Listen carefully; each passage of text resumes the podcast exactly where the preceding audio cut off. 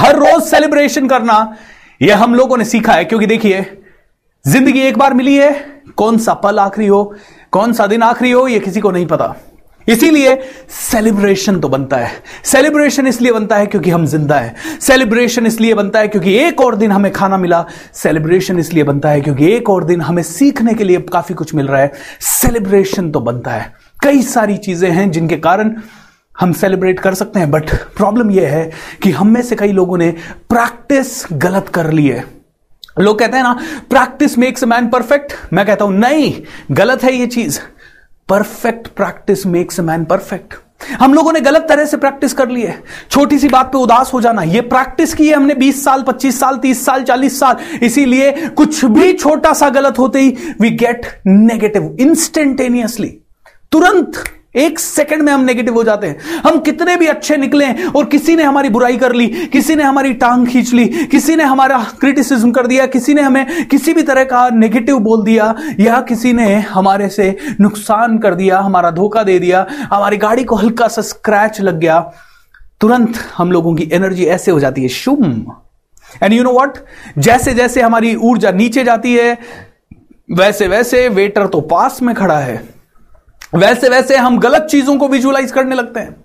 हम बदुआ देने लगते हैं, हम किसी को गाली देने लगते हैं, हम किसी के लिए नेगेटिव बोलने लगते हैं नेगेटिव सोचने लगते हैं, अपनी ज़िंदगी के लिए, अपने विनले वाले को लिए, अपने आस पड़ोस के लिए, अपने देश के लिए। एंड यू नो वट जब आप कुछ भी चीज़ सोच रहे हो, उसका असर किसी और को हो ना हो, आपको ज़रूर हो रहा है। ये वर्कशॉप जो मैं डिलीवर कर रहा हूँ the magic of thinking rich इसमें से आप सत्रह हज़ार, अठारह हज़ार, बीस हज़ार, जितने भी लोग इसे रोज देख रहे हैं, उन सब की ज़िंदगी बदले ना बदले।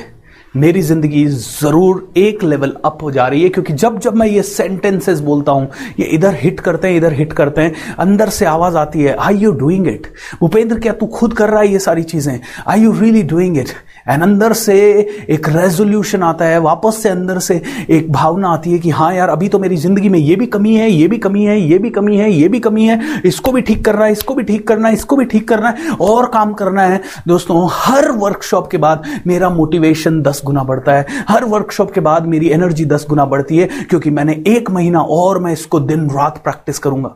आप में से कई लोगों के पास ऑप्शन है पाँच मिनट लेट आने का। पाँच मिनट जल्दी चले जाने का। आप में से कई लोगों के पास ऑप्शन है कभी इसको देखने का, कभी नहीं देखने का। मेरे पास ऑप्शन नहीं है। मुझे तो इसे देखना भी है। देखने के पहले चार पाँच घंटे इसके ऊपर सोचना भी है। उसके बाद वर्कशॉप खत्म होने के बाद भी इसके ऊपर सोचना है। अगले दिन की तैयारी करनी है। पूरे अट्ठाईस दिन की तैयारी करनी है। मुझे तो दिन रात इसी में इन्वॉल्व रहना है। इसीलिए दोस्तों, ये कहते हैं कि बेस्ट तरीका सीखने का यह है कि जो आप करना चाहते हो, उसकी प्रैक्टिस परफेक्ट करो। प्रैक्टिस करते जाओ। ये वर्कशॉप आज शायद मैं सौवीं बार डिलीवर कर रहा हूँ क्योंकि इससे पहले मैंने कई बार इसको डिलीवर किया है, कई बार कॉर्पोरेट्स में डिलीवर किया है। पिछले दस साल से ये वर्कशॉप इसका सिमिलर कॉन्टेंट मैं डिलीवर करते आ रहा हूँ, और मैं इसे इसलिए डिलीवर नहीं कर रहा क्योंकि हर किसी को ज़रूरत है इसकी। सबसे इंपॉर्टेंट रीजन मैं इसको इसलिए डिलीवर कर रहा हूँ, क्योंकि ये चीज़ जो मैं आपको बता रहा हूँ ना, ये क्रक्स है लाइफ का। मैं आपको बता रहा हूँ कि take charge of your body तो यू नो देखिए 28 दिन I am taking charge of my body आप बैठे हो सकते हैं, आप सोए हुए हो सकते हैं, आप लेटे हुए हो सकते हैं सुनते समय, लेकिन मैं खड़ा हुआ हूँ। I am taking full charge of my body मैं रोज डेढ़ घंटा, दो घंटा इसका प्रैक्टिस कर रहा हूँ। कई लोग मुझसे मिलते हैं, बोलते हैं, भूपेंद्र सिंह, आपके पास एनर्जी कहाँ से आती है? अरे, मैं प्रैक्टिस कर रहा हूँ। हूँ। अरे, मैं प्रैक्टिस कर रहा हूँ। मैं चाहे सोऊं या ना सोऊं, मेरी बॉडी ऐसे ही रहेगी because I am practising it हर क्षण। हर क्षण, हर रोज, हर मिनट इसका प्रैक्टिस चल रहा है। बॉडी को पावरफुल बनाने का प्रैक्टिस चल रहा है। थॉट्स को पावरफुल बनाने का नॉन स्टॉप प्रैक्टिस चल रहा है। क्योंकि कोई भी इंसान मेरे पास मुझे नेगेटिव करने के लिए आ ही नहीं सकता। आता है तो वो खुद पॉजिटिव होके ज़रूर जाएगा, चाहे वो कितना भी नेगेटिव हो। इतना प्रैक्टिस कर लिया। जब आप इतना प्रैक्टिस कर लोगे तो उसके बाद लाइफ की कोई तकलीफ़ ऐसी नहीं होगी जो आपको डरा सके लंबे समय तक। ऐसा नहीं है कि मैं ये ट्रेनिंग डिलीवर कर रहा हूँ, इसका मतलब मैं परफेक्ट हूँ, दोस्तों। मेरे अंदर भी वो ही सारी कमियाँ हैं जो आपके अंदर हो सकती है। कभी कभी हम भी आलस करते हैं कभी कभी हम भी नेगेटिव सोचते हैं। कभी कभी मैं भी चीज़ों को गिव अप करता हूँ। लेकिन हाँ चूँकि ज़िंदगी में यह है, दिन रात है, जैसे खाना खाना दिन रात है, हम हर रोज खाना खाते हैं, दिन में तीन बार खाते हैं, चार बार खाते हैं, वैसे ही मेरी लाइफ में मोटिवेशन है, दिन रात है, बना हुआ है।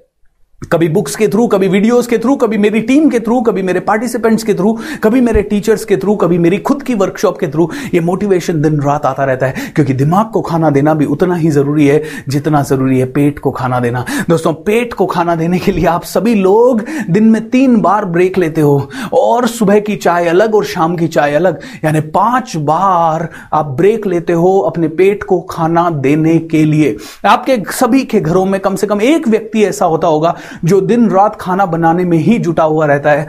सुबह का चाय, फिर नाश्ता, फिर लंच फिर इवनिंग टी फिर डिनर एंड उनकी प्रेपरेशन उसके लिए खाना, के लिए यू नो मार्केट से सब्ज़ी लाना मार्केट से चीज़ें लाना, उनको ठीक करना, उनको व्यवस्थित करना, काटना, छीलना, ये सब करना। मतलब घर में एक व्यक्ति दिन रात खाने में लगा हुआ रहता है और हर व्यक्ति दिन में कम से कम पाँच बार छोटा मोटा खाने के लिए ब्रेक लेता है। ऑन एन एवरेज देखा जाए तो एक एवरेज व्यक्ति के डेढ़ से दो घंटा चला जाता है सिर्फ़ इस एक एक्टिविटी में।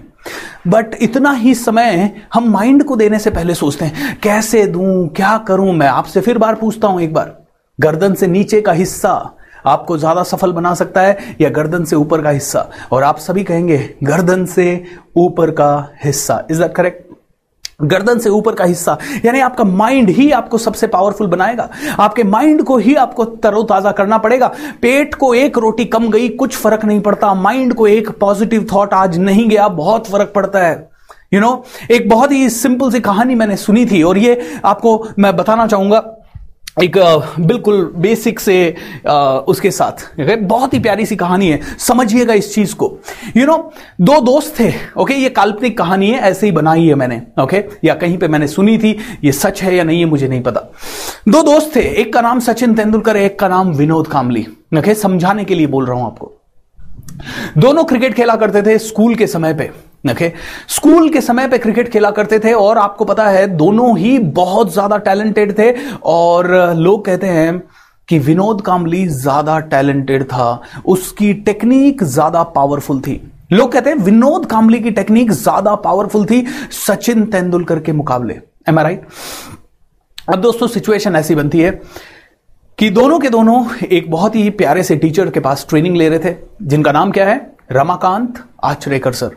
रमाकांत आचरेकर सर के यहाँ दोनों ट्रेनिंग ले रहे थे। एंड एक दिन विनोद कामली प्रैक्टिस के लिए नहीं आया। एक दिन विनोद कामली प्रैक्टिस के लिए नहीं आया। तो अगले दिन आचरेकर साहब ने पूछा, अरे विनोद, कल प्रैक्टिस को क्यों नहीं आया? सॉरी गुरुदेव मैंने सोचा कि बहुत दिन हो गए थे, मैंने ब्रेक नहीं लिया था, मैंने एक दिन का ब्रेक ले लिया, गुरुदेव। मैं अपने दोस्तों से मिलने चला गया था और मैंने थोड़ा रिलैक्स किया, थोड़ा घर वालों के साथ समय बिताया। एंड गुरुदेव थोड़ा पार्टी वार्टी भी किया, थोड़ा मूवी देखा, इसलिए गुरुदेव कल नहीं आ पाया। और वैसे भी तो गुरुदेव, एक दिन की प्रैक्टिस ही तो मिस हुई है। गुरुदेव, क्या फ़र्क पड़ता है? क्या फ़र्क पड़ता है गुरुदेव? एक दिन की ही तो प्रैक्टिस मिस हुई है। एंड दोस्तों, एक बार सचिन तेंदुलकर, एक बार सचिन तेंदुलकर बुखार के बावजूद प्रैक्टिस को आ गया। 102 डिग्री बुखार था। 102 डिग्री बुखार के बावजूद प्रैक्टिस को आया। गुरुदेव ने देखा, अरे, सचिन बेटा, तेरी तो आँखें जल रही है, तेरी तो आँखें लाल है, चेहरा भी पीला पड़ा हुआ है। हाथ लगा के देखा, अरे, तुझे तो बुखार है, अरे, तू पागल है क्या? बुखार के बावजूद तू प्रैक्टिस को आया है? सचिन तेंदुलकर ने कहा, गुरुदेव, एक दिन की प्रैक्टिस मिस हो जाएगी। बहुत फ़र्क पड़ता है। Give me a sec. एक बार देखिए इसको ध्यान से। क्या है ये? क्या फ़र्क पड़ता है? और बहुत फ़र्क पड़ता है। क्या फ़र्क पड़ता है? एंड बहुत फ़र्क पड़ता है। दोस्तों, क्या फ़र्क पड़ता है? क्या फ़र्क पड़ता है? हमने ये वर्कशॉप अटेंड की और उसके बाद इसके नोट्स बनाए नहीं। कई लोग नहीं बना रहे नोट्स क्या फ़र्क पड़ता है? हमने ये वर्कशॉप अटेंड की और इसके ऊपर इतना गहराई से नहीं सोचा। दोस्तों, कई लोगों का ये एटीट्यूड है। कई लोगों का एटीट्यूड है, क्या फ़र्क पड़ता है? दो सेशन अटेंड कर लिए, एक सेशन नहीं अटेंड किया तो मेरी जेब से जा क्या रहा है? वैसे भी तो फ्री वर्कशॉप है, कभी भी देख लूँगा। क्या फ़र्क पड़ता है? लेकिन कुछ लोग इसे इतनी शिद्दत से देख रहे हैं कि रोज शाम को सात पच्चीस पे वो कंप्यूटर के सामने टीवी के सामने या यूट्यूब लगा के बैठ जाते हैं। क्योंकि उन्हें पता है, एक सेंटेंस भी मिस हुआ तो बहुत फ़र्क पड़ सकता है। एक भी चीज़ उन्होंने एक्स्ट्रा सीख ली तो बहुत फ़र्क पड़ता है। राइट और दोस्तों, ये लाइव जब चल रहा है ना तो बहुत ज़्यादा फ़र्क पड़ता है। दोस्तों, हम लोग अपनी ज़िंदगी को ऐसे ही जी रहे हैं। अरे, आज अपना एक घंटा वेस्ट हो गया, थोड़ा आलस कर लिया, क्या फ़र्क पड़ता है? आज हमने थोड़ा नेगेटिव सोच लिया, छोटा सोच लिया, क्या फ़र्क पड़ता है? आज हम में से किसी ने भी यू नो अपना समय टेंशन लेने में, दिन रात की टेंशन लेने में लगा दिया। क्या फ़र्क पड़ता है? हम लोग ऐसे ज़िंदगी जी रहे हैं जैसे कि हमारे पास हज़ारों जिंदगियाँ हैं। मेरे दोस्त, हज़ारों जिंदगियाँ नहीं है। बहुत फ़र्क पड़ता है उस एक दिन फोकस करने से। बहुत फ़र्क पड़ता है वो एक दिन फोकस करने से। दोस्तों, मैंने एक बहुत ही अच्छी सी रियल लाइफ स्टोरी सुनी। मैं एक प्रोग्राम में गया था। और वहाँ पे मेरे एक मित्र थे जो कि प्रोग्राम डिलीवर कर रहे थे। आ, उनका नाम था Anil Thomas. Anil Thomas program deliver कर रहे थे और अनिल थॉमस ने एक स्टोरी शेयर की। वो मुंबई के ट्रेनर हैं। और उन्होंने प्रोग्राम के अंदर एक स्टोरी शेयर की कि आ, मेरे एक प्रोग्राम में अशोक मानकर आए थे। अशोक मानकर ग्रेट क्रिकेटर बीनू मानकर के बेटे थे। सो so, अशोक मानकर ने तीन दिन का प्रोग्राम करजत में उनके साथ अटेंड किया बहुत मज़ा किया बहुत अच्छे से इन लोगों ने प्रोग्राम का ऑर्गेनाइज किया। एंड uh, अशोक मानकर ने अपना सारा यू you नो know, ये थॉट छोड़ के कि मैं बीनू मानकर का बेटा हूँ ये वो बिल्कुल डाउन टू अर्थ रह के प्रोग्राम में पार्टिसिपेट किया। एंड उसके बाद जब अनिल जी और अशोक जी दोनों मुंबई की तरफ़ लौट रहे थे तो अनिल जी ने कार के अंदर अशोक जी से पूछा अशोक भाई यार, आप बीनू मानकर के बेटे हो, आप इतने बड़े क्रिकेटर के बेटे हो, आप क्यों नहीं नेशनल टीम में खेल रहे? आप रणजी टीम को कोच कर रहे हो, आप नेशनल टीम में क्यों नहीं खेल रहे? आप क्यों नहीं उस सचिन तेंदुलकर को बीट कर सकते हैं? तो अशोक मानकर ने कहा, मैं तुझे एक किस्सा सुनाता हूँ। मैं तुझे एक किस्सा सुनाता हूँ, अनिल, अगर वो किस्सा तूने ढंग से समझ लिया तो तेरे को समझ में आ जाएगा कि क्यों कोई भी आदमी सचिन नहीं बन सकता। बोला, क्या है किस्सा? बोले 2007 के पहले इंडियन क्रिकेट टीम हमेशा शारजा में हारती थी। और 2007 में पाकिस्तान और भारत का शारजा कप दुबई में खेला जा रहा था। और उस मैच में आई मीन उस पूरी सीरीज़ में सचिन तेंदुलकर ने रनों के अंबार लगाए सेंचुरीज लगाई एंड लास्ट के दिन जब फाइनल मैच था, रात को 10 बजे मैच खत्म हुआ, साढ़े दस, ग्यारह बजे के आसपास वो फेलिसिटेशन सेरेमनी चल रहा था, जहाँ पे अवार्ड्स वगैरह दिए जा रहे थे, और रात को 11 बजे सचिन तेंदुलकर को मैन ऑफ़ द सीरीज़ की ट्रॉफी दी गई। सचिन तेंदुलकर को रात को 11 बजे मैन ऑफ़ द सीरीज़ की ट्रॉफी दी गई, एंड उस समय उन्होंने ट्रॉफी ली, और उसके बाद 11 बजे मैं टीवी बंद करके सो गया। मैं सुबह पाँच बजे उठता हूँ तो मैं पाँच बजे उठा, तैयार वैयार होके छह बजे मुंबई के वानखेड़े स्टेडियम में पहुँचा। और जब मैं वहाँ पहुँचा तो मुझे मेरी आँखों पे विश्वास नहीं हुआ, क्योंकि सचिन तेंदुलकर प्रैक्टिस के लिए सुबह छह बजे वानखेड़े स्टेडियम में पैडअप हो रहा था। बोला व्हाट द हेल ये लड़का 11 बजे रात को कहा था? शारजाह में दुबई में। वहाँ से उसने मैन ऑफ़ द सीरीज़ की ट्रॉफी ली, वो अपने ड्रेसिंग रूम में गया होगा, उसने पैकिंग की होगी डिनर किया होगा फ़्लाइट पकड़ी होगी फ़्लाइट में उसका जो भी टाइम रहा होगा, तीन घंटा लगा होगा फ़्लाइट से यहाँ आने में। एंड उसके बाद ये बंदा एयरपोर्ट पे उतरने के बाद सीधा वानखेड़े स्टेडियम आता है। ये इस बंदा अपने घर नहीं जाता है। ये अपनी वाइफ से मिल सकता है, अपने माता पिता से मिल सकता है भाई बहन से मिल सकता है, बच्चों से मिल सकता है, लेकिन ये सीधा का सीधा वानखेड़े स्टेडियम आता है। एंड मैंने पूछा, अरे Sachin what are you doing here hey coach I am here for practice I am here for practice can you imagine the dedication क्योंकि सचिन तेंदुलकर कहता है, बहुत फ़र्क पड़ता है। दोस्तों, बहुत फ़र्क पड़ता है। इस तरह की ज़िंदगी आप अगर जीने लग गए तो चैंपियन बनने से आपको कोई नहीं रोक सकता। और अगर आप चाहते हो कि लॉ ऑफ़ अट्रैक्शन आपके लिए हंड्रेड एंड वन परसेंट काम करे, हर क्षेत्र में काम करे तो कभी भी ये गलती मत कर लेना समझने की कि आपको प्रैक्टिस नहीं करनी है।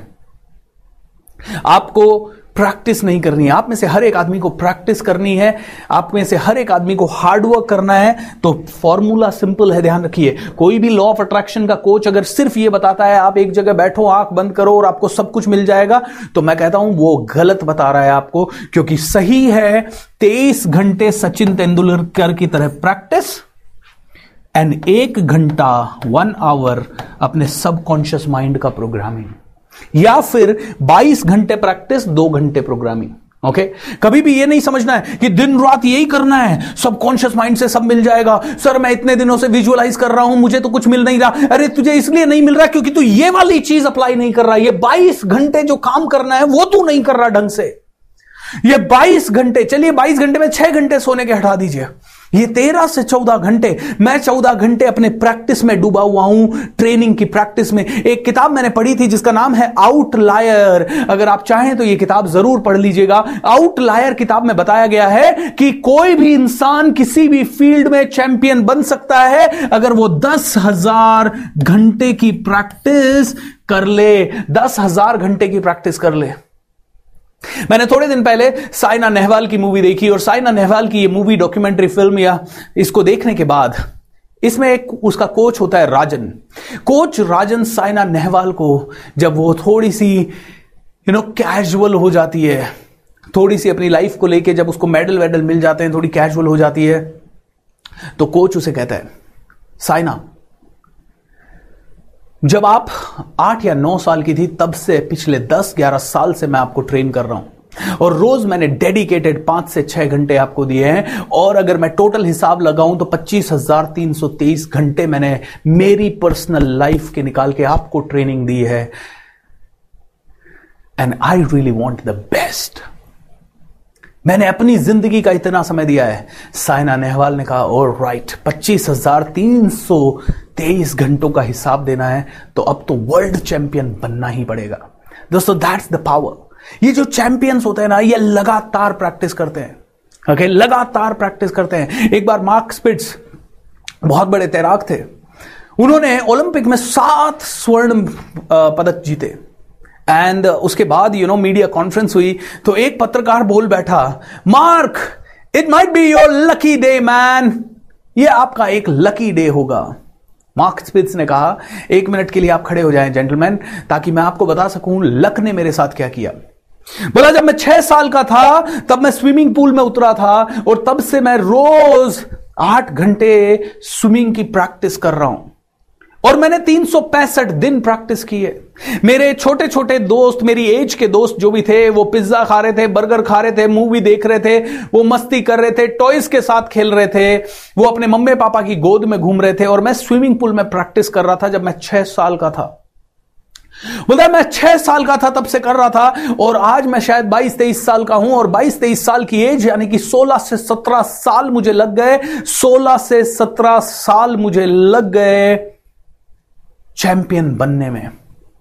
बोलते हैं, sir I want to tell you very very important thing बोलता है, एक चैंपियन 16 मिनट की परफॉर्मेंस के लिए 16 साल प्रैक्टिस करता है। 16 ईयर का practice and practice with a coach ऐसे नहीं, खुद पानी में कूद गए और प्रैक्टिस प्रैक्टिस प्रैक्टिस मैं तैराक बनूँगा, मैं वर्ल्ड क्लास बनूँगा। अरे बिना कोच के, बिना किसी कोच के कोई ओलंपिक का मेडल आज तक जीत नहीं पाया, आज तक नहीं जीत पाया। वो एक एकलव्य की बात छोड़ दीजिए। आप यू नो कई बार मैं ये बोलता हूँ तो कहते हैं सर एकलव्य ने किया था। अरे, एकलव्य जितना जिगर है, क्या उतना ज़्यादा डेडिकेशन है, क्या उतना ज़्यादा कमिटमेंट उतना ज़्यादा फोकस उतनी ज़्यादा अंडरस्टैंडिंग उतनी ज़्यादा यू नो अंदर की पावर का इस्तेमाल किया है क्या आपने?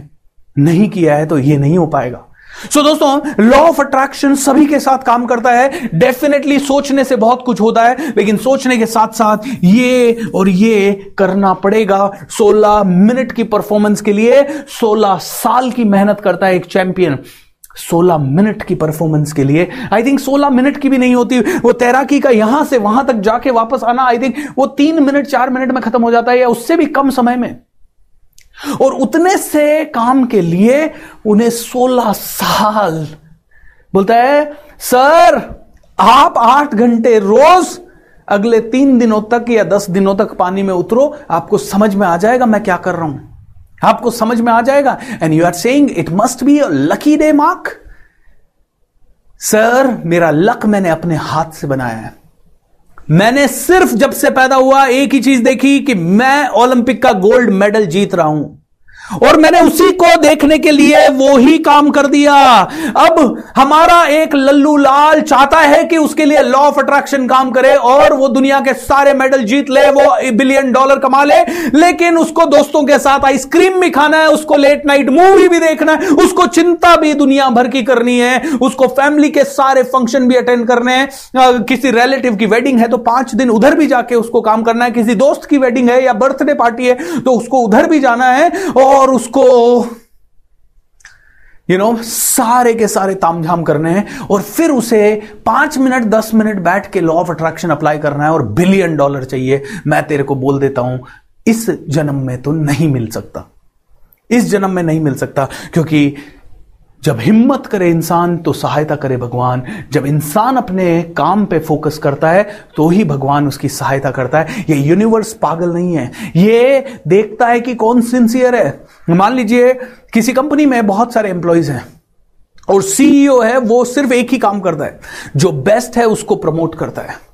तो सीईओ क्या कर रहा है? सारे लोगों को काम करते हुए देख रहा है और देख रहा है कौन ज़्यादा डेडिकेटेड है, कौन ज़्यादा डिसिप्लिन है, कौन ज़्यादा कमिटेड है, कौन ज़्यादा फोकस्ड है, कौन ज़्यादा इंटेलिजेंट है, कौन ज़्यादा शार्प है, कौन ज़्यादा रिस्पॉन्सिबिलिटी ले रहा है, कौन ज़्यादा ओनरशिप ले रहा है और जो भी इतना सारा काम करता है सीईओ कहता है, इसको प्रमोट करो। ये भगवान का भी वही तरीका है। भगवान देखता है कि आप कितना डेडिकेशन लगा रहे हो, आप कितना कमिटमेंट लगा रहे हो, आप बिलियन डॉलर कमाना तो चाहते हो, लेकिन क्या बिलियन डॉलर के लिए उतना सिंसियरिटी है? मैं कई बिजनेसमैन से मिलता हूँ और मैं उनसे पूछता हूँ कि, सर, आपको कितना बिज़नेस बनाना है? बोलता है, दो सौ करोड़। मैं कहता हूँ 200 करोड़ का बिज़नेस बनाना है 500 करोड़ का बिज़नेस बनाना है। वेरी गुड सर बहुत बढ़िया। अभी कितना है, सर? अभी एक करोड़ है, सर। ओके ग्रेट ये एक करोड़ तो मैंने कहा, सर फ्लूक में हो गया, क्योंकि आप जो काम करते हैं, वो असेंशियल सर्विसेज़ का काम करते हैं। असेंशियल सर्विसेज़ में आती है दाल, चावल, ये ये सब, इनकी दुकान आप लगा के बैठ गए, और एक करोड़ का आपका फ्लूक में हो रहा है, क्योंकि आसपास वालों को नीड है, और आप लगा के बैठ गए। मैंने कहा, आपने कुछ नहीं किया है इसको पाँच करोड़ कैसे लेके जाओगे? हाँ वही तो मैं आपसे पूछना चाह रहा हूँ। मैंने कहा, आपको पता है 500 करोड़ की कंपनी चलाने वाला, मान लीजिए, आपने एक बंदा रखा और उसको 500 करोड़ की कंपनी चलानी है। उसकी कम्युनिकेशन स्किल कैसी होनी चाहिए? बोला वर्ल्ड क्लास उसकी प्रेजेंटेशन स्किल कैसी होनी चाहिए? बोले वर्ल्ड क्लास उसकी सोचने की कैपेसिटी कैसी होनी चाहिए? बोले वर्ल्ड क्लास उसका माइंड सेट कैसा होना चाहिए? बोले वर्ल्ड क्लास उसका पर्सनालिटी कैसा होना चाहिए? बोले वर्ल्ड क्लास ओके उसकी टीम हैंडलिंग स्किल कैसी होनी चाहिए? वर्ल्ड क्लास उसकी सेलिंग स्किल कैसी होनी चाहिए? बोले वर्ल्ड क्लास मैंने कहा, इनमें से कोई भी चीज़ आपकी वर्ल्ड क्लास है?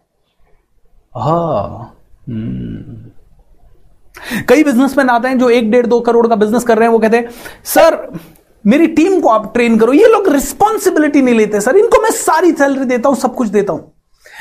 मैं उनको एक ही कहता हूँ, सर, एक बात बताइए। क्या आपको ट्रेंड अकाउंटेंट चाहिए या अनट्रेंड अकाउंटेंट बोला ट्रेंड मैं कहता हूँ, क्या आपको सेल्समैन ट्रेंड चाहिए या अनट्रेंड बोले ट्रेंड मैं उनसे पूछता हूँ, क्या आपको एक यू नो मैनेजर चाहिए तो ट्रेंड चाहिए या अनट्रेंड एक रिसेप्शनिस्ट चाहिए तो ट्रेंड चाहिए या अनट्रेंड बोले ट्रेंड चाहिए सर मैंने कहा, इन सबसे एक बार पूछ के देखो, इनको बॉस कैसा चाहिए? ओ ये बॉस सोचता है कि इसमें गलती इसमें गलती इसमें गलती, अपने आप को कभी ट्रेन ही नहीं करता, क्योंकि वो सोच के बैठा है कि मेरी लाइफ में तो मैंने तो एक बार दुकान खोल दी, बस अब ये 500 करोड़ अपने आप जानी चाहिए, कोई भी आदमी मैं रख लूँ, चाहे ये जानी चाहिए। माय डियर फ्रेंड ऐसे नहीं होता चैंपियन बनने के लिए, किसी भी फ़ील्ड का चैंपियन बनने के लिए आप सबसे इंपॉर्टेंट इंसान है। एक छोटी सी कहानी सुन लीजिए मेरे से, और इस कहानी के बाद आपको एक छोटा सा एक्शन लेना कहानी एक कव्वे की है।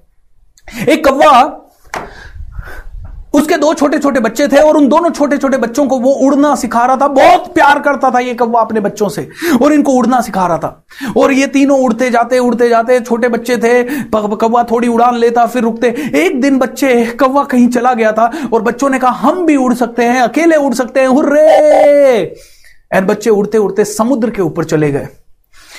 बच्चे उड़ते उड़ते दूर चले गए, जोश जोश में बहुत आगे निकल गए, लेकिन एक मोमेंट ऐसा आया कि बच्चों के पंख थक गए, वो वापस लौट रहे थे, जैसे तैसे वो वापस लौटने की कोशिश कर रहे थे, लेकिन वो आगे उड़ नहीं पाए और समुद्र में गिर गए एंड मर गए। जब कौवे को यह पता चला कि यार उसके दोनों बच्चे मर गए हैं, समुद्र में गिर के मर गए हैं, उसको बहुत क्रोध आया, बहुत रोया, बहुत चिल्लाया और गुस्से में आके उसने क्या किया? चोंच में पानी भरा और खाली करने लगा समुद्र। चोंच में पानी भरा, समुद्र खाली करने लगा। चोंच में पानी भरा, समुद्र खाली करने लगा। इतने में दूसरे तीन चार कौवे आए, बोले, यार भैया, क्या कर रहे हो आप? क्या कर रहे हो? आपको क्या लगता है इतना विशाल समुद्र आप खाली कर पाओगे? अरे, ये मुश्किल है, ये इम्पॉसिबल है. कौवा नाराज़ तो था, गुस्से में था, और उन तीनों चारों को बोला, ए, सुनो, ज्ञान मत दो मेरे को यहाँ के। यू नो मेरे को नसीहत देने की ज़रूरत नहीं है। देना है तो साथ दो, नसीहत मत दो, नसीहत नहीं चाहिए। साथ चाहिए ये समुद्र को सुखाने में। देना है तो साथ दो, नहीं तो चले जाओ। ये सुन के चार पाँच कौवे भाई, उनकी आत्मा जागी, उनकी अंतर आत्मा जागी, बोले कि यार, ठीक है, ये बेचारा अभी दुखी है, इसका साथ देते हैं। सभी लोग चोंच में पानी भरने लगे, समुद्र को सुखाने लगे, सभी चाह पानी भरने लगे, समुद्र ये देख के बड़े बड़े पक्षी यू नो हंसने लगे। कई सारे कौवे और इकट्ठे हो गए, सभी हंसने लगे। मोर हंसने लगा, कोयल हंसने लगी, कबूतर हंसने लगा। बोले, पागल हो गए हो क्या? क्या कर रहे हो? बोले, समुद्र सुखा रहे हैं। बोले, सुखा नहीं सकते, इतना विशाल है।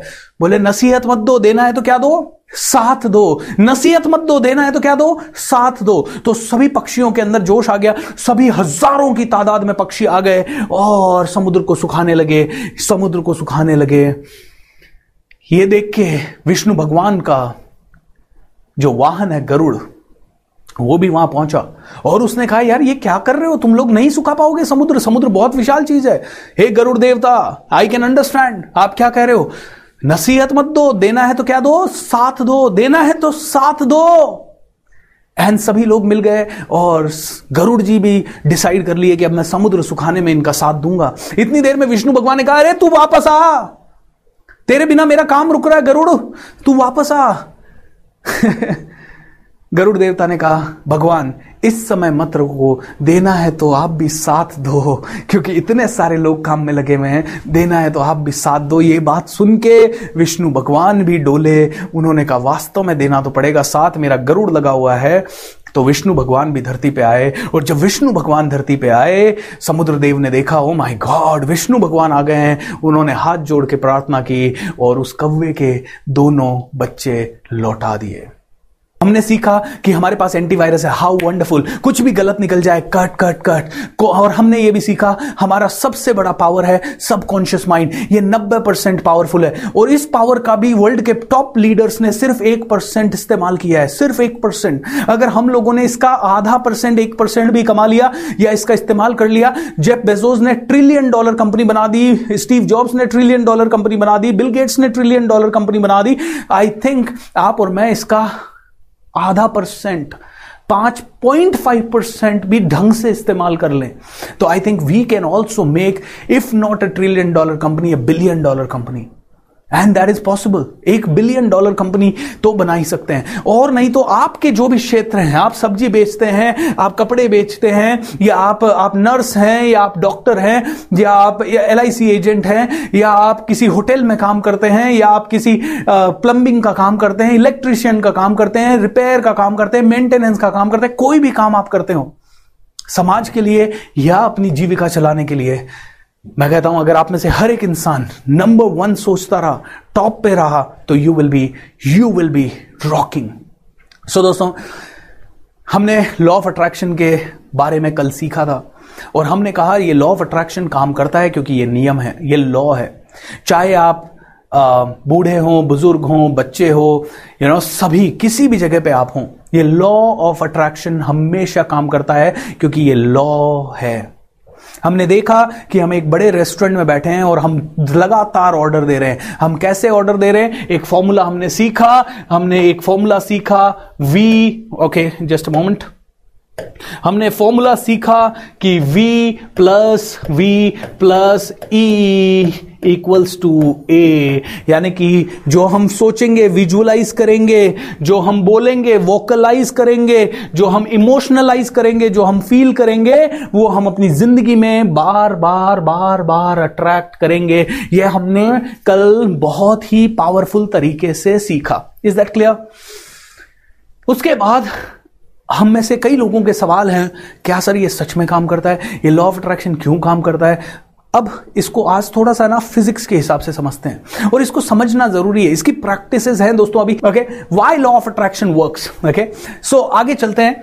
देखिए, मैंने एक पढ़ा था कि अगर गाय को भी पॉजिटिव ट्रीटमेंट दिया जाए तो वो ज़्यादा दूध देती है। A happier cow gives more milk when they are happy and treated with love एक एक जानवर को अगर प्यार से डील किया गया तो वो ज़्यादा दूध देता है, ज़्यादा प्रोडक्टिव होता है। तो एक इंसान ने एक एक्सपेरिमेंट किया, उसने क्या किया? तीस गाय ली जो कि आइडेंटिकल थी। सेम तरीके का दूध देती थी same physical muscle same breed same तरीका चारा खिलाना, सब कुछ सेम था आइडेंटिकल और इन सब का मान लीजिए दस लीटर ये दूध देती थी। और इनको तीन कैटेगरी में बांट दिया। दस गाय जो नॉर्मल कैटेगरी थी, जैसी चल रही थी, वैसे ही चलाते रहे। दस गाय को उन्होंने वर्स्ट ट्रीटमेंट देना शुरू किया। बस एक छोटा सा चेंज किया कि दूध निकालने से पहले गाली दे देते या एक सेंटर मार देते और थोड़ा गंदगी में उनको रखते। और दस गायों को उन्होंने बहुत प्यारा ट्रीटमेंट दिया। उन्होंने उनको बच्चों की तरह रखा, प्यार से उनके साथ बात की, उनको खाना खिलाते समय, चारा खिलाते समय कोई ना कोई उनके सर पे हाथ फेरता रहता, उनके आसपास मतलब थोड़ा सा।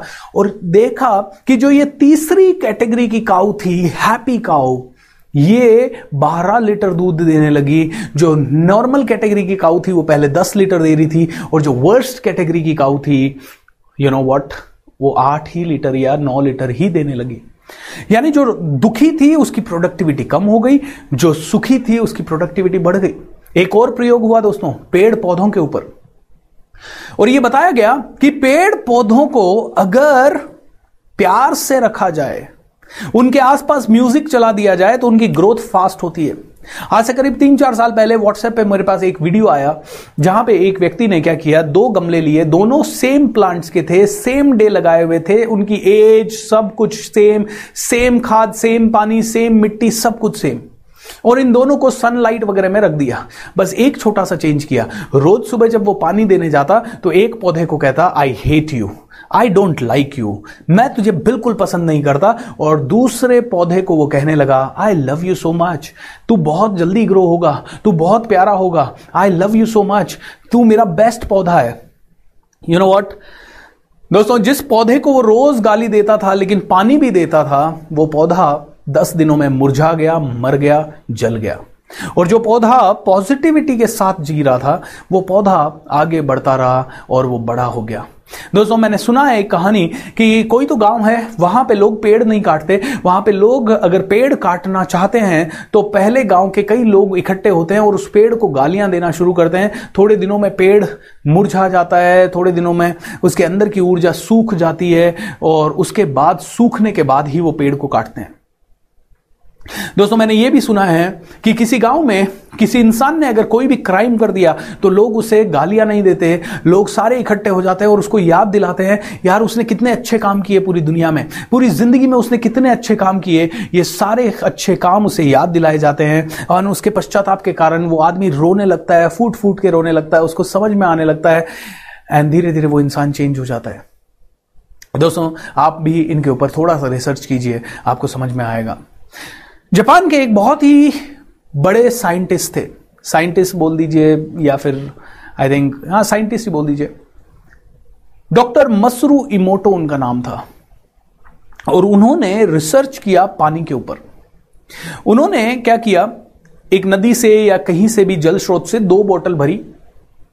एक बोतल को उन्होंने कहा आई लव यू और दूसरी बोतल के पानी को कहा आई हेट यू और 24 घंटे उन्होंने उसको फ्रिज में जमा दिया। और राइट उनको फ्रिज में जमा दिया। और जमाने के बाद, या ओपन वेसल भी हो सकता है, जमाने के बाद उन्होंने अगले दिन उसको क्रिस्टल को माइक्रोस्कोप से देखा। और जिस पानी को उन्होंने बोला था आई हेट यू पता है आपको? वो पानी में बहुत ही गंदे गंदे क्रिस्टल्स बन गए। और जिस पानी को उन्होंने बोला था आई लव यू वहाँ पे बहुत ही हीरे जैसे क्रिस्टल्स बन गए। ये बहुत ही पावरफुल स्टडीज़ है। आप गूगल के ऊपर जाइए और गूगल पे जाके आप वाटर क्रिस्टल डालिए और सर्च कीजिए। आप तुरंत इसको देख पाएँगे। डॉक्टर मसरू इमोटो एक लेवल और अप गए। उन्होंने क्या किया? फिर से पानी की दो बोतलें भरी। ओके एक ऐसे इंसान के घर पे रख दी जो कि नेगेटिव रहता था, हमेशा गाली देता था कंप्लेन करता था। दूसरा ऐसे इंसान के, आप देख सकते हैं स्क्रीन पे पानी के जो क्रिस्टल है, जो लेफ़्ट साइड का क्रिस्टल है आई थिंक लेफ़्ट ही है, या, वो सबसे मटमैला कलर का क्रिस्टल है जो आपको स्क्रीन दिखाई दे रही है। और जो राइट साइड के हैं, वो थोड़े हीरे जैसे ऑर्गेनाइज्ड क्रिस्टल है। और उनके नीचे भी लिखा हुआ है, लव की कैसे? जैसे ही उन्होंने प्यार दिया पानी को तो कैसा क्रिस्टल बना? जब थैंक यू बोला तो कैसा बना? और जब आई हेट यू बोला तो कैसा बना? तो इन्होंने क्या किया? दो बॉटल भरी और दो पानी के, एक पॉजिटिव इंसान के घर में, एक नेगेटिव इंसान के घर में।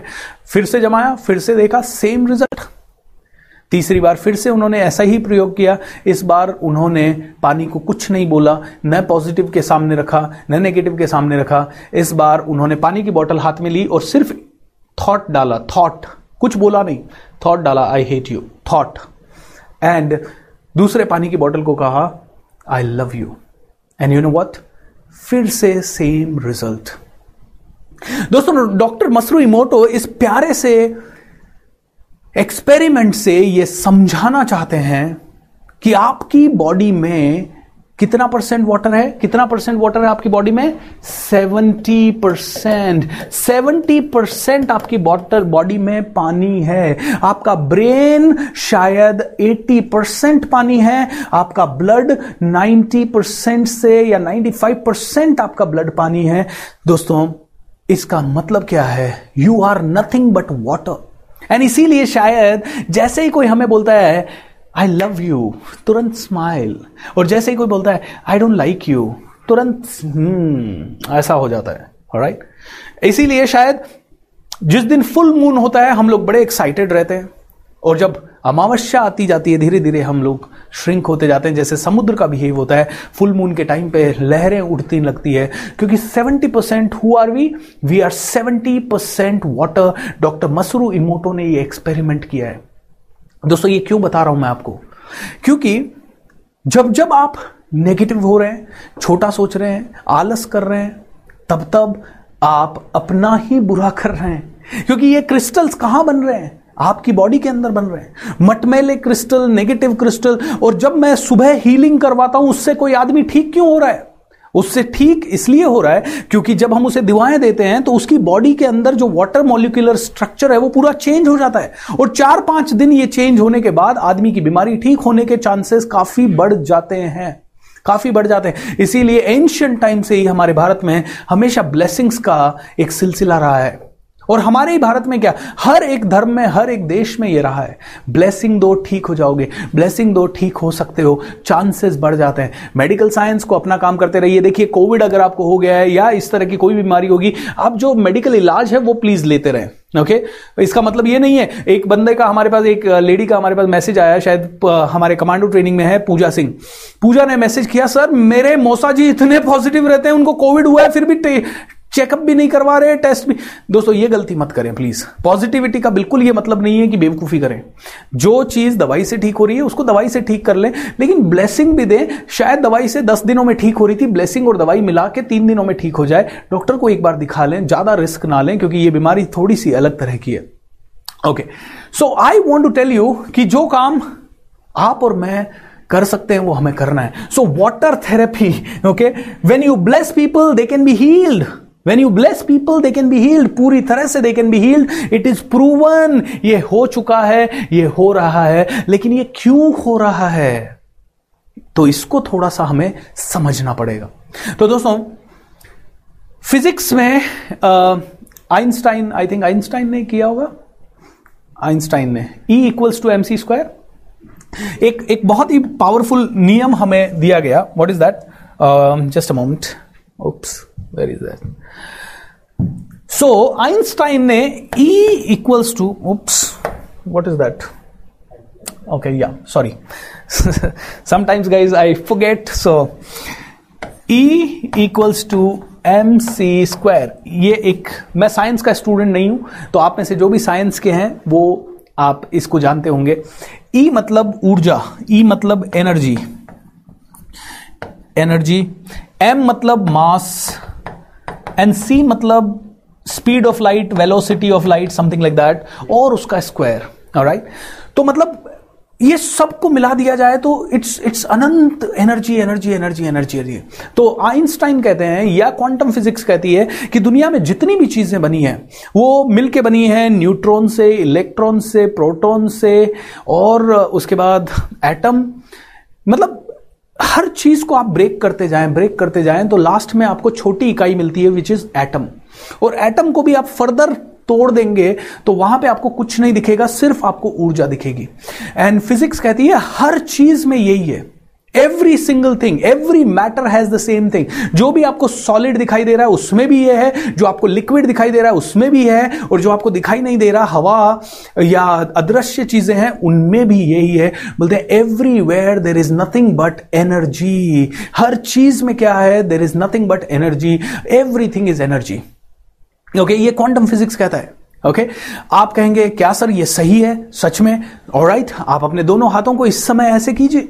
और जब आप अपने हाथों को थोड़ा सा ऐसे करेंगे तो थोड़ी सी देर में आप देखेंगे कि आपके दोनों हाथों के बीच में हल्का सा चुंबकीय क्षेत्र बनता जा रहा है। कहीं ना कहीं आपको एनर्जी फील होने लगेगी। कहीं ना कहीं आपको ऊर्जा फील होने लगेगी। इज़ एंट इट ट्रू और इसी को एक बार दोनों हाथों को ऐसे कीजिए। Shake both your hands shake your body come on let's do it like this and say yes okay good अब आपके दोनों हाथों की ऊर्जा को ऐसे कीजिए और चेक कीजिए। दोनों हाथों को चेक कीजिए। दोनों हाथों का वेट आपको सही लग रहा है क्या? सिमिलर लग रहा है क्या? सेम लग रहा है क्या? Is it looking same I think it is looking same क्योंकि मेरे हाथों को तो दोनों हाथों को सेम लग रहा है। अब एक छोटा सा प्रयोग, इसी क्षण हम करते हैं। राइट हैंड उठाइए एंड इसे बोलिए I love you I love you I love you so much I love you so much I love you so much thank you left hand को उठाइए I hate you I don't like you I don't like you मैं I hate you okay I don't like you at all thank you अब दोनों हाथों को देखिए। वापस से ऐसे कीजिए, कौन से हाथ की ऊर्जा आपको लाइट लग रही है और कौन से हाथ की ऊर्जा आपको हैवी लग रही है?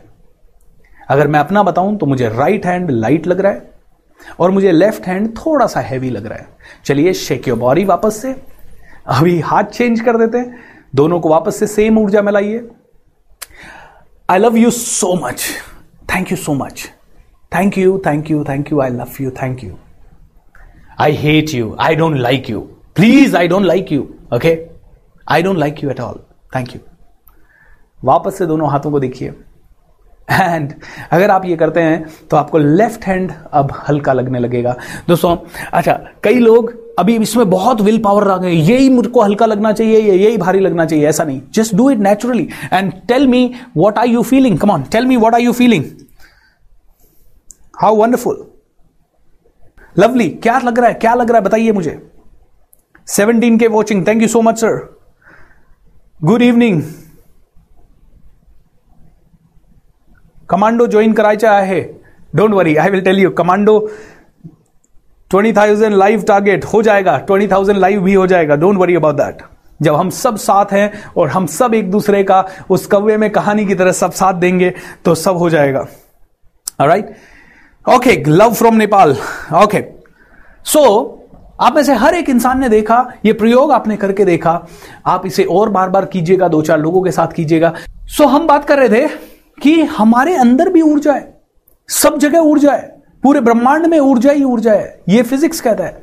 एंड अगर मैं बात करूँ कि ब्रह्मांड में कितनी ऊर्जा है, कितनी ऊर्जाएँ हैं तो आपको पता है कितनी ऊर्जाएँ the whole universe has only one energy कितनी ऊर्जा है? सिर्फ़ एक ऊर्जा है। ऊर्जा का कोई भी प्लूरल नहीं है। इसका प्लूरल नहीं है। ऊर्जा का प्लूरल नहीं है। ऊर्जा एक वचन है, बहुवचन नहीं है। ऊर्जा ए, ये शब्द गलत है। यानी पूरा यूनिवर्स पूरा ब्रह्मांड, धरती, आकाश, सूरज, चाँद, सितारे, बृहस्पति ग्रह, या यू नो जुपिटर जितने भी ग्रह में ले लीजिए, जितनी भी आकाश गंगाएँ ले लीजिए जितनी भी गैलेक्सीज ले लीजिए, जितने भी पैरेलल यूनिवर्सेस ले लीजिए, क्योंकि लोग कहते हैं यहाँ पे मल्टीपल यूनिवर्सेस हैं। इन सभी को ले लीजिए आप तो कितनी ऊर्जा है इस ब्रह्मांड में? सिर्फ़ एक ऊर्जा है। यानी कि आप कौन है? वो ही ऊर्जा है। मैं कौन हूँ? ऊर्जा है। और ऊर्जा कितनी है? सिर्फ़ एक। यानी आप और मैं कौन है? सिर्फ़ एक। हवा कितनी है इस पूरे धरती पे? सिर्फ़ एक हवा है। ओके सिर्फ़ एक हवा है। यानी जो हवा यहाँ है, वो ही अमेरिका है। कोई वैक्यूम नहीं है बीच में अमेरिका और यहाँ के। Right right? हो सकता है ठंडी हो, गर्म हो, वो बात अलग है, क्योंकि बीच में बर्फ़ आ रही है, बीच में गर्मी आ रही है, बीच में पानी आ रहा है ह्यूमिड हो, ये अलग बात है। लेकिन पूरे पूरे देश में, दुनिया में सिर्फ़ एक हवा है। सनलाइट कितनी है? चाहे अमेरिका की सनलाइट हो, चाहे ऑस्ट्रेलिया की हो, एक सनलाइट है। जैसे सनलाइट एक है, हवा एक है, वैसे ही ऊर्जा पूरे ब्रह्मांड में सिर्फ़ एक है। और आप उस ऊर्जा का स्रोत है। आप उस ऊर्जा का आई थिंक छोटा सा कण है, छोटा सा बिंदु है। अब मैं आपको ये क्यों बता रहा हूँ? ये समझना इसलिए ज़रूरी है दोस्तों, क्योंकि जब आप ऊर्जा हैं और यूनिवर्स भी ऊर्जा है, यानी ब्रह्मांड भी ऊर्जा है तो आप कौन है? आप खुद ब्रह्मांड है। आपको एक छोटी सी चीज़ याद होगी। श्री कृष्ण एक दिन माखन खा रहे होते हैं। माँ उनको पकड़ लेती है, माँ यशोदा। और यशोदा माँ को देख के कृष्ण भगवान डर जाते हैं और कहते हैं, माँ, मैंने माखन नहीं खाया, माँ, मैंने माखन नहीं खाया। यशोदा माँ कहती है, मुँह खोल मुँह खोल के मुझे बता, तूने माखन खाया कि नहीं खाया? और कृष्ण भगवान मुँह खोल देते हैं और यशोदा माँ को पूरा ब्रह्मांड उस मुँह के अंदर दिखाई दे जाता है। दोस्तों, ये माइथोलॉजिकल स्टोरी है। आप में से किसी ने, कोई ऐसा ज़िंदा आदमी नहीं है जिसने वो नज़ारा देखा हो। क्योंकि उस समय भी अगर ये नज़ारा हुआ तो उस समय यशोदा माँ और कृष्ण भगवान दो ही लोग वहाँ मौजूद थे। और ये घटना दिखाई दी सिर्फ़ यशोदा माँ को तो बाकी लोगों को कैसे पता चली? बाकी लोगों ने, बाकी जो विद्वान पुरुष थे, ऋषि मुनि थे, उन्होंने अपनी सोच से इसे जाना, पहचाना, अपनी मेडिटेशन के पावर से पैरेलल यूनिवर्सेस में ट्रैवल किया एंड उन्होंने इसको ठीक से जाना। एंड दोस्तों, जानने के बाद वो इसी निष्कर्ष पे पहुँचे। आपकी जो शरीर है, वो पूरे यूनिवर्स का ही प्रतीक है। ब्रह्मांड का ही प्रतीक है। Okay okay? अब ऊर्जा के बारे में थोड़ा सा और बात करते हैं। राइट कैन वी हैव ऊर्जा का पहला नियम देख लेते हैं।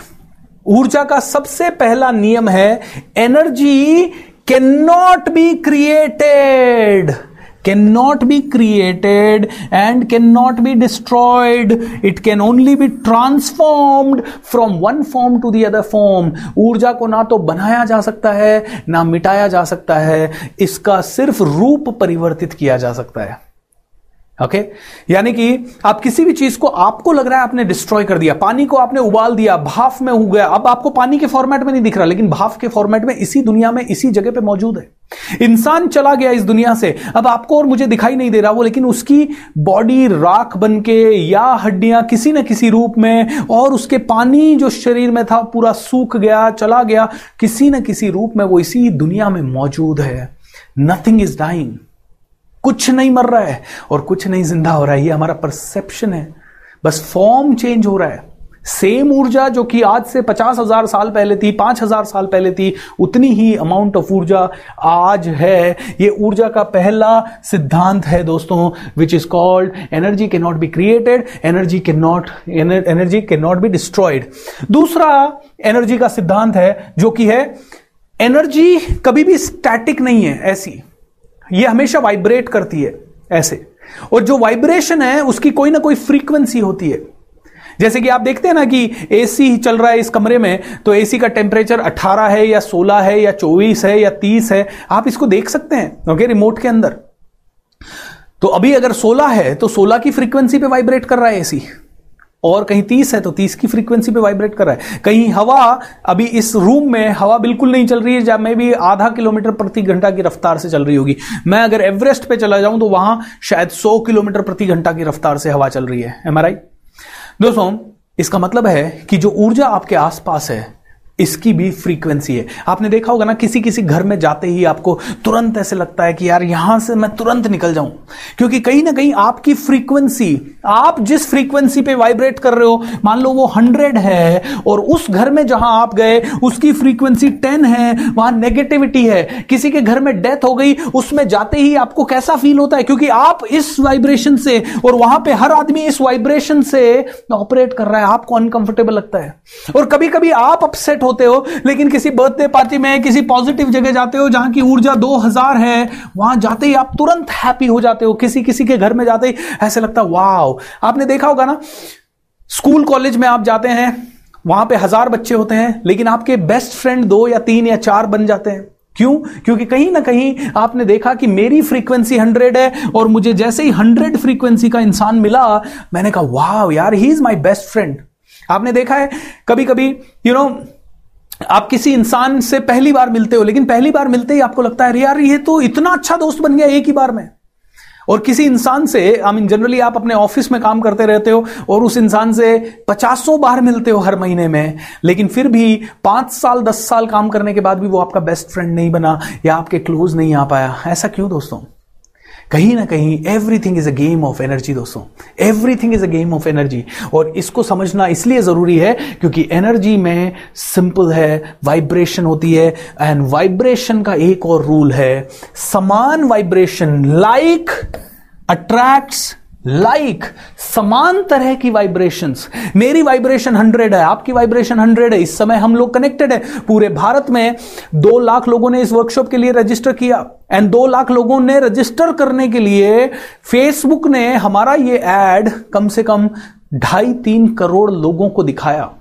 ढाई तीन करोड़ लोगों को बार बार जब एड दिखे रिपीटेड नंबर ऑफ़ टाइम्स उसके बाद दो लाख लोगों ने उसमें रजिस्टर किया। मेरे वॉलंटियर्स ने हज़ारों लोगों को मैसेज भेजे। उसके बाद उनकी तरफ़ से पच्चीस तीस हज़ार लोगों ने रजिस्टर किया। ऐसे करके दो लाख लोगों के रजिस्ट्रेशन के बाद सिर्फ़ पंद्रह, सत्रह, अठारह हज़ार, बीस हज़ार लोग इसे रोज अटेंड कर रहे हैं। कहीं ना कहीं आपका और मेरा वाइब्रेशन सेम है और दो लाख लोगों का रजिस्टर करने के समय शायद मेरा और उनका सेम हुआ, लेकिन उसके बाद छूट गया। वो किसी और ट्रैक पे चले गए। मे बी कोविड का news maybe bad news maybe something else maybe उनकी नेचुरल एनर्जी लो है या हाई है। Anything can be happening okay so दोस्तों like attracts like like attracts like मतलब आप कॉलेज जाते हैं, आपके बेस्ट फ्रेंड्स वो लोग बन जाते हैं जो आपके जैसे होते हैं। आप किसी कॉलेज में, इस किसी कंपनी में काम करते हैं, आपको उस तरह की सैलरी मिलने लगती है, उस तरह की कंपनी मिलने लगती है, जिस तरह के आप हैं। लाइक अट्रैक्ट लाइक अब लोग कहते हैं, लेकिन सर, मेरी शादी जो हो गई ना, सर, वो वो तो मेरे जैसा बिल्कुल नहीं है, या वो मेरी जैसी बिल्कुल नहीं है। तो आप कैसे कह रहे हो कि लाइक अट्रैक्ट्स लाइक दोस्तों, जो बिहेवियर हमें एक दूसरे का ऊपर ऊपर से दिख रहा है ये लाइकिंग की बात नहीं है अगर आप कॉलेज के भी आपके जो बेस्ट फ्रेंड बनते हैं वो भी शायद आपके जैसे नहीं है एग्जैक्टली exactly. Okay okay? वो भी हो सकता है उनके में से किसी का इंटरेस्ट म्यूज़िक में हो किसी का बॉडी बिल्डिंग में हो और किसी का शायद स्टडीज़ uh, में हो लेकिन फिर भी आप तीनों चारों एक साथ कनेक्ट हो गए ऐसे ही दोस्तों शादी हो रही है लेकिन आपका बेसिक इंटरनल सबकॉन्शियस माइंड का एनर्जी लेवल सेम है कॉन्शियस माइंड से आपकी परवरिश से आपने कुछ अलग सीख लिया, कुछ अलग कर लिया, कुछ अलग इंटरप्रेट कर लिया, क्योंकि आपने सबकॉन्शियस को तो एक्टिवेट किया ही नहीं है अभी तक। आप तो कॉन्शियस के हिसाब से ज़िंदगी जी रहे हो तो कॉन्शियस माइंड के हिसाब से वो बिल्कुल आपको डिफरेंट दिखते हैं और झगड़े हो जाते हैं, लेकिन कहीं ना कहीं वो एनर्जी सेम है। और हाँ इम्बैलेंस हो सकता है एनर्जी का। वातावरण चेंज हुआ, अब आप मेरे इस संगत में आ रहे हैं, इस आदत को बना रहे हैं, इस टीचिंग को ले रहे हैं तो शायद आपकी एनर्जी लेवल धीरे धीरे बढ़ेगी। और जो लोगों की नहीं बढ़ेगी, उनसे आपकी बनना बंद हो जाएगी। धीरे धीरे आप देखते हैं ना जैसे जैसे आप एजुकेटेड होते हैं जैसे जैसे आप ज़्यादा पढ़े लिखे होने लगते हैं, आपका नॉलेज का स्तर बढ़ता है, आपके, आपकी फीलिंग्स बदलती हैं, वैसे धीरे धीरे आप कई लोगों से डिस्कनेक्ट होने लगते हैं। क्यों? क्योंकि अब उनका और आपका एनर्जी लेवल किसी न किसी रूप में मैच नहीं कर रहा है। अब ये बताने के पीछे मकसद क्या है? ये बताने के पीछे मकसद ये है कि अगर आपको कार चाहिए अगर आपको कार चाहिए और कार की फ्रीक्वेंसी है वन थाउज़ेंड अगर कार की फ्रीक्वेंसी है जस्ट मन अगर कार की फ्रीक्वेंसी है 1000 तो आपको अपनी अभी की ऊर्जा को 1000 पे लेके जाना पड़ेगा। कैसे लेके जाना है? डोंट वरी कल से हम वही सीखना शुरू करेंगे। ओके सो एनर्जी का गेम है। क्योंकि वो कार क्या है? ब्रह्मांड के नियम के हिसाब से क्वांटम फिजिक्स के हिसाब से वो कार क्या है? ऊर्जा है। आप कौन है? ऊर्जा है। तो क्या ऊर्जा ऊर्जा को अट्रैक्ट कर सकती है? हंड्रेड परसेंट वो भी वाइब्रेट कर रही है, आप भी वाइब्रेट कर रहे हो। उसकी भी फ्रीक्वेंसी है, आपकी भी फ्रीक्वेंसी है। दोनों को आप देख सकते हो। इज़ दैट क्लियर दोनों को आप अट्रैक्ट कर सकते हो। मैंने किया है दोस्तों, बहुत सारे एग्जांपल्स दूँगा। कार भी अट्रैक्ट किया, घर भी अट्रैक्ट किया, बहुत प्यारे प्यारे चीज़ें अट्रैक्ट की। ना सिर्फ़ मैंने, मेरे काफ़ी सारे लोगों ने और आप लाइव फीडबैक्स रोज मैं तीन चार तीन चार फीडबैक आपके सामने शेयर करूँगा। अब ऊर्जा का एक और नियम है। ऊर्जा की go back higher frequency can lift the lower frequencies up oops something went wrong. Higher frequencies can lift the lower frequencies up यानी कि मेरी एनर्जी इस समय आपकी एनर्जी से हाई है तो मैं आपकी एनर्जी को भी ऊपर कर पा रहा हूँ। एम राइट लेकिन जस्ट इमेजिन कीजिए, इस रूम में मेरी एनर्जी हाई है, लेकिन यहाँ पे कोई रोता हुआ, चिल्लाता हुआ, एकदम से कोई गिर जाए या कुछ नेगेटिव हो जाए, कट कट कट। अगर ऐसा हो जाए तो मेरी हायर एनर्जी भी क्या हो जाएगी? एक मिनट के लिए नीचे आ जाएगी। क्योंकि जैसे किसी की भी हायर एनर्जी किसी की भी, जैसे कपिल शर्मा का शो है, एक कपिल शर्मा या एक किक्कू शारदा या एक सुनील ग्रोवर पूरे देश की ऊर्जा को अप कर देता है। एक विराट कोहली पूरे देश की ऊर्जा को अप कर देता है। क्योंकि एक इंसान के अंदर पावर है पूरे ब्रह्मांड की ऊर्जा को अप ले जाने का। Higher energy can pull the low energy up and दोस्तों, ऐसे ही एक इंसान के पास पावर है, पूरे ब्रह्मांड की एनर्जी को नीचे ले जाने का ओसामा बिन लादेन राइट एक इंसान ने कुछ किया, पूरे वर्ल्ड की एनर्जी नीचे आई शेयर मार्केट नीचे आया, लोगों के पैसे डूबे, हाय तोबा मच गई and so many things happen one person so मैं आपको एक चीज़ कहना चाहूँगा don't underestimate the power of a common man अपनी पावर को अंडर एस्टिमेट मत करो।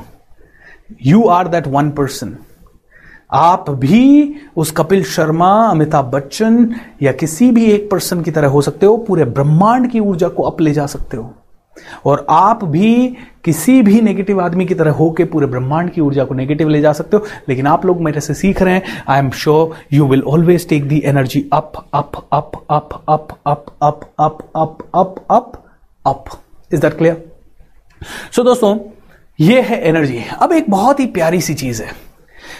गीता में अर्जुन ने भगवान कृष्ण से पूछा, भगवान, आप कौन हैं? तो पता है भगवान ने क्या कहा? मैं वो हूँ जो दिन में भी है, रात में भी है, अंधेरे में भी है, उजाले में भी है, अंदर भी है, बाहर भी है। न कोई मुझे मार सकता है, न कोई मुझे काट सकता है, न कोई मुझे डुबा सकता है, न कोई मुझे जला सकता है। मैं कण कण में विद्यमान हूँ, स्त्री में विद्यमान हूँ, पुरुष में विद्यमान हूँ, निर्जीव में हूँ, सजीव में हूँ। मैं सिर्फ़ अपने रूप बदलता रहता हूँ। ना तो मुझे मार सकता है, ना कोई काट सकता है, ना कोई जला सकता है, ना डुबो सकता है। मैं हर चीज़ में हूँ। मैं सिर्फ़ अपने रूप बदलता रहता हूँ। यह भगवान ने अर्जुन को बोला गीता में। जब वो अपने बारे में, अपने विराट स्वरूप का दर्शन दे के अर्जुन कहता है, भगवान, बताइए तो सही आप हैं कौन? तब उन्होंने अपना पूरा वर्णन किया। और यू नो व्हाट अगर हम ऊर्जा की बात करें फिजिक्स के हिसाब से तो फिजिक्स में ऊर्जा वो है जो दिन में भी है रात में भी है अंधेरे में भी उजाले में भी है न कोई मार सकता है न कोई काट सकता है न कोई जला सकता है न कोई डुबो सकता है न कम होती है न ज़्यादा होती है। अदृश्य में भी है सदृश्य में भी है निर्जीव में भी है सजीव में भी है सभी जगह पे मौजूद है। सिर्फ़ अपने रूप बदलती रहती है। सो so, इसका मतलब क्या हुआ? Energy means energy means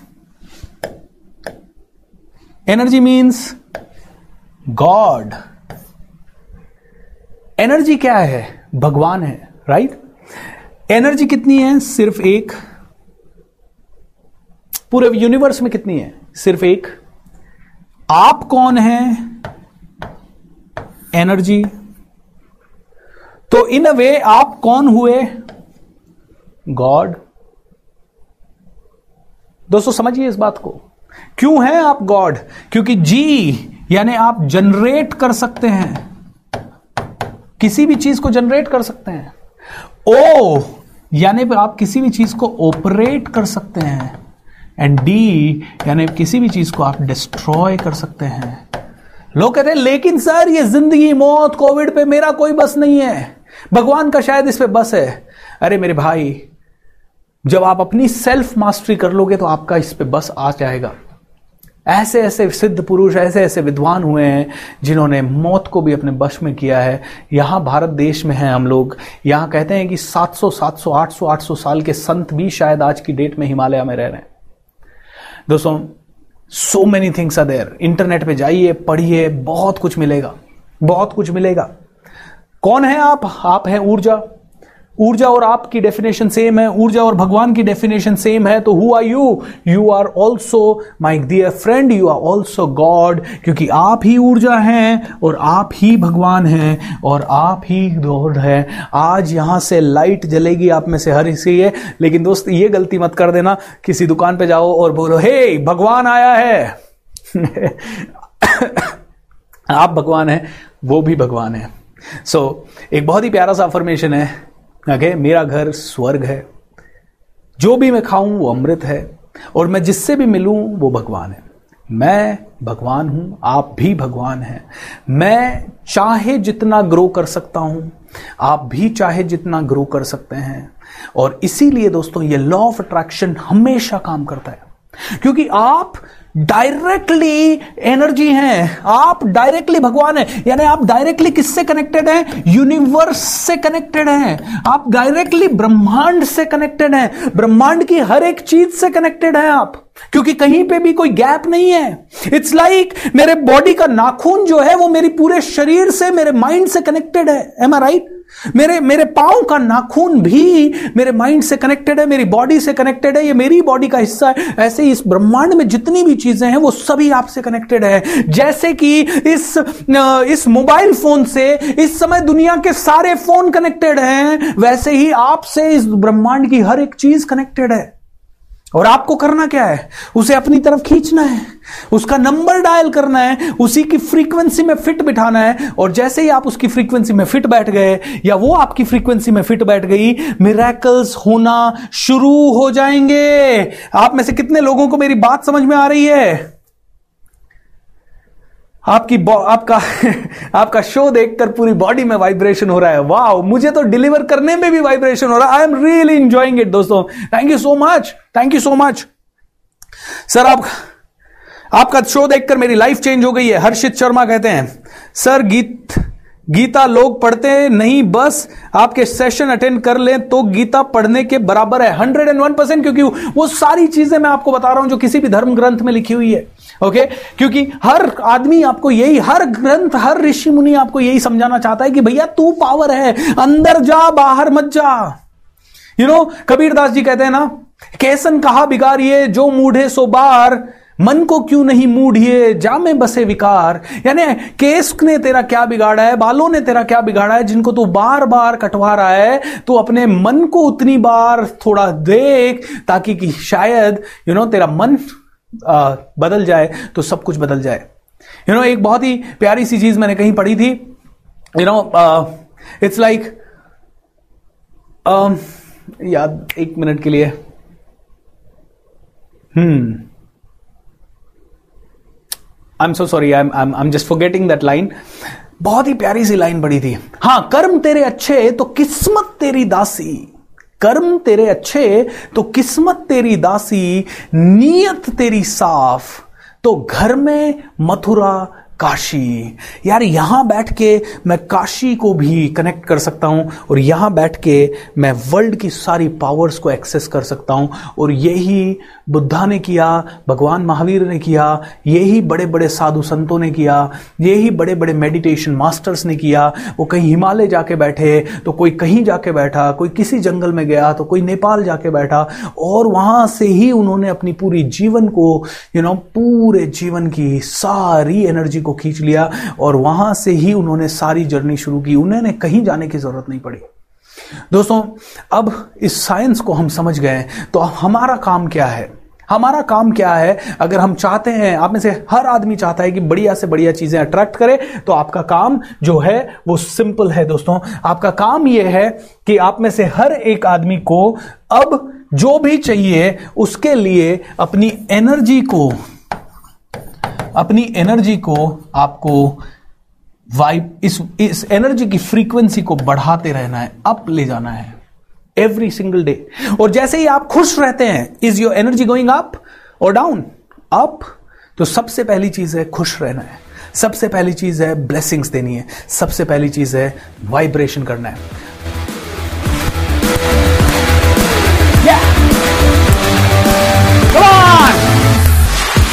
Check your body.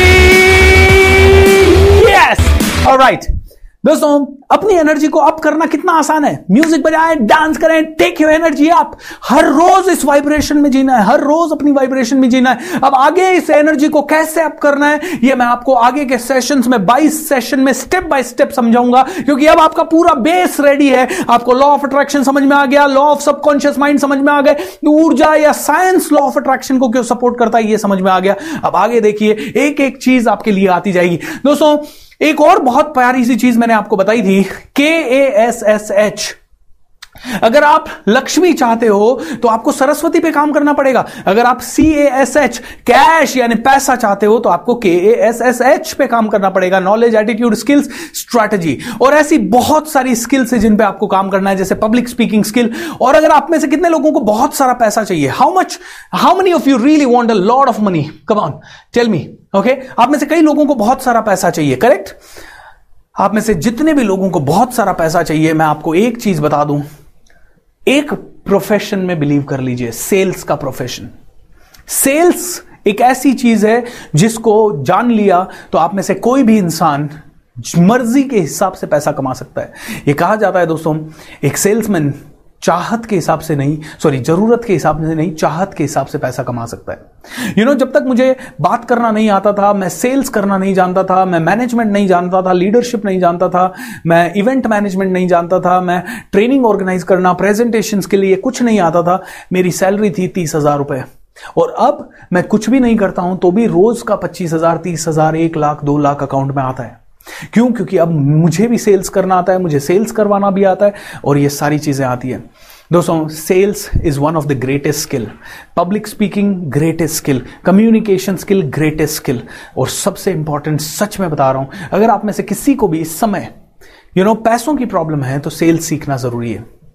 दोस्तों एक किताब एक एक strangest secret in the world ये एक ऑडियो है जो कि अर्ल नाइटेंगल ओके okay? बहुत फ़ेमस ऑडियो है, बहुत ज़्यादा वाइब्रेंट है और 35 मिनट का है यूट्यूब पे है okay I can I can just write the name ताकि आप सुन सकें इसे।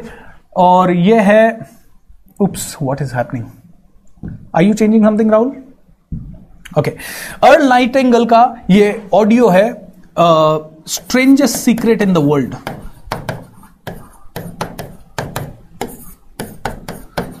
Hindi और इंग्लिश दोनों में है, ताकि आप में से हर कोई इसे पढ़ सके।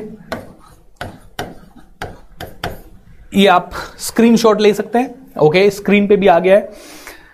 इसमें अर्ल नाइटेंगल ने एक बहुत ही प्यारी सी चीज़ कही है। उन्होंने कहा है कि इंसान अपना दिमाग इस्तेमाल नहीं करता। तो किसी ने पूछा, क्यों? बोलते इसलिए क्योंकि सबसे ज़्यादा पैसा देने वाला प्रोफेशन है सेल्स सेल्स ऐसा प्रोफेशन है जिसमें आदमी हज़ार कमा सकता है, लाख कमा सकता है, करोड़ कमा सकता है। इनफैक्ट दुनिया की जितनी भी कंपनीज़ हैं, जिनके सीईओज हैं, उन कंपनीज़ के सीईओज का बैकग्राउंड आप देखोगे तो 90 परसेंट उनमें से आपको सेल्स बैकग्राउंड से मिलेंगे। मतलब सेल्स ही वो प्रोसेस है जिससे कि आप नीचे से ऊपर तक जा सकते हो। आप जॉब में रहते रहते भी करोड़पति बन सकते हो। एम आई राइट दोस्तों?